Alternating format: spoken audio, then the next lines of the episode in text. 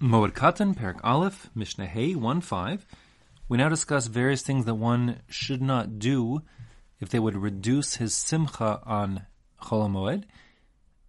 You recall that the mitzvah of V'samachta bechagecha, the obligation to rejoice on the holiday, includes not just Yom Tov itself, but also Chol Moed, and therefore there's a mitzvah doraisa, a requirement to be sameach, to rejoice and be happy on Chol HaMoed, and therefore certain things are forbidden. Says the Mishnah, Rabbi Meir Omer, Rowan es hanegoim betchilu lahakel, avalo lahachmir. Rabbi Meir holds that a person may show a newly emerged, um, even newly emerged, um, nega, that's like tsaras, like a white blotch on the skin, which makes a person tame, um, to a Kohen to decide whether in fact he is tame or not, but only if the Kohen is going to be lenient not strict. The backstory here is that a person who gets um, like a white blotch on his skin may or may not be tummy, depending on whether there's another sign which confirms it as a, as a sign of tuma, uh, which are either that there's a healthy blotch in the middle, a healthy bit of skin in the middle, a mechia, or there are um, two white hairs. Those are confirming signs of tuma. If not, a person is put in sequestration for seven days, after which he comes out for a second check, um, and then the Cohen who looks whether it's tummy or not, again looks for those two signs, or if there's spreading of the the white blotch on the skin. Now, the way that the tuma works when it comes to nagaim, these kind of spots on the skin, is that a person retains his status quo until a Kohen, specifically a Kohen, who acts as like quote unquote the rabbi, says otherwise. So that means a person, even if he has the white blotch with the two hairs, whatever it is, um, that are white. So he won't become tame until a Kohen says you are tame, and therefore, and similarly, won't become tahor unless the Kohen says you are tahor. So the question is, um, may a person show his nagayim to a Kohen on Chol HaMoed. Obviously, if he gets good news, he'll be happy, but if he gets bad news, he'll be sad. So Reb Meir says, yes, you can. And the Kohen just should be judicious in how he responds. If the Kohen sees that the, the nega is in fact tahor, um, becoming tahor or never was tame, so then he indeed may say, you know, tahorata, you are tahor, and that will be a happy, good news and a good tiding for the person, and he'll be happy. On the flip side, says Rameir, if the Kohen says, oh, there's a bad sign here, the Kohen should simply um, be silent and say nothing at all. And therefore, the person retains the status quo and doesn't become tame, notwithstanding the white blotch on his skin. And after Chol is over, after Yom is over, he'll go back to the Kohen, or the Kohen will go back to him and tell him now he has to go you know, and deal with the fact that he is now tummy. He's he's a, is a, is a mitzvah. But v'chachamim omrim lo lahakav lo The rabbis say no. The Kohen should neither rule it leniently, meaning tahor, or strictly that it's tame, because the Chacham disagree that the Kohen has the right to sort of pick and choose his response depending on what he sees. They understand that the pasuk says "Zos Torahs hanega sorry, Zos Toras Nega Tzaras. These are the rules. This is the halachas regarding the Tzaras affliction.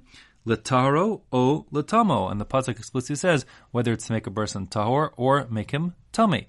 Therefore, the Chacham understand there's a requirement to call it like he sees it, and therefore he shouldn't see it at all. Because if he sees it, he'll be required, the Kohen sees it, he'll be required to tell the person with the white spot, you're tame, if he is indeed tame, and that could ruin his Chol HaMoed, and therefore don't show it to him till after Chol HaMoed, and that will be the din. Va'od am Meir, a second thing Reb Meir said, is Malaket Adam Atzamos Av V'imo B'bneisha Simcha Hilo. A person may collect the bones of his father and mother because it is actually um, good and makes him happy. Again, what's the backstory here? In the time of the Mishnah and really the couple centuries prior to the Mishnah's writing, the custom in Eretz Yisrael was to practice secondary burial. What that means is when a person died, they'd be put in the ground, kind of like how we do, um, but only for 12 months. During that time, the body would decompose, and after that, the bones would be collected, and that's the secondary burial. To be they'd be put inside something called an ossuary, like a bone box, and then the bone box would be put in a in a crypt. Within the crypts, like they had family burial crypts, and there were like little niches called kuchen, and they would like the box would slide into the kuch and be kept there. And so a person's all the relatives would be buried together, perhaps in a single burial chamber. And um, so the secondary burial is the re-interring, if you will, inside the bone box of the deceased, which originally had been buried in the ground.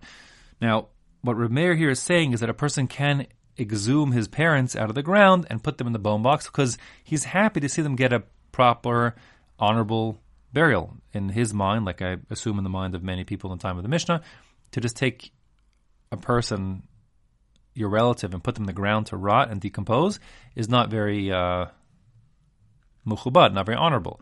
And that being the case, um, to give the person their final resting in a more dignified way um, was something which was, was pleasing to a person. However, Rabbi Yossi Omer, Eivel Hilo. Rabbi Yossi says, no way. It's um, it's a, it's re um, awakens those feelings of mourning in a person, and indeed, therefore, it would certainly put a damper on his on his uh, Chol HaMoed, therefore, a person should not exhume his parents to rebear them on Chol HaMoed. Um, just a little more on the rationale behind Reb Meir. Yeah, by behind Reb Meir. So the Gemara ends up saying that Reb Meir holds that simchas regel alav, that the person has the joy of the holiday upon him, and that's in response to the Gemara's kasha that there's a mandated requirement to observe a day of Avelis of mourning when one reinterrs, reburies his parents. So if that's the case, that would see the halacha as clearly saying that a person is supposed to feel mourning and saddened by the reburying of his parents. So if that's true, it's a kasha on Reb Meir. So the answer, Reb Meir, by saying that Simchas Haregel Alav, the joy of the holidays upon him, is saying that Reb Meir understands that actually a person is happy to give his parents a proper, dignified final burial. Um, and the halacha of observing mourning is only uh, for the honor of one's parents. It, it, it signifies that he respects his parents properly and show them the proper honor by observing a day of mourning when they get buried. But actually, a person is in his heart happier that they could be buried properly, and finally, then we left in the ground, says Reb Meir. But again, the halacha like Rabbi Yossi, that we do not do this, and therefore in our Mishnah, Rabbi Meir is 0 for 2, as he typically is. Um, the halacha is not like in either case. Here, the halacha is like Rabbi Yossi, that we do not do secondary burial or exhuming of bones of parents on Chol HaMoed. Finally, says the Mishnah, Lo Ye'orer Adam al Meso. One shouldn't, um, like, reawaken the feelings of sadness over one someone who deceased in the died in the past, um, one of his relatives, by eulogizing him again, like say on the anniversary of his death or something.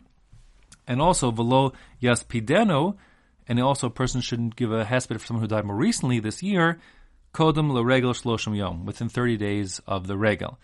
Um, the, these are two separate cases. Whether it's a person who died recently within thirty days, with just you know this year, um, but more than thirty days from the prior to the holiday, or they died in, a, say, a previous year, and this is just, you know, we're, we're reminding ourselves, what they would do in the time of the Mishnah would be to hire professional eulogizers who would really get the crowd um, moved and upset to appreciate the loss, what they've lost in the deceased, which of course the point of the eulogy to make people appreciate what they've lost.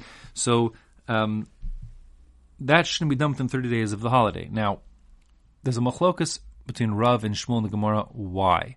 The Bartanura goes with Rav's explanation. Rav's explanation is, and this is really remarkable, that a person's going to end up having to pay the professional eulogizer, and since a person normally saves up his like money for 30 days prior to Yom Tov, so he has money to enjoy the Chag, this will cut into his uh, Yom Tov budget, and therefore he won't be able to enjoy the Chag as much.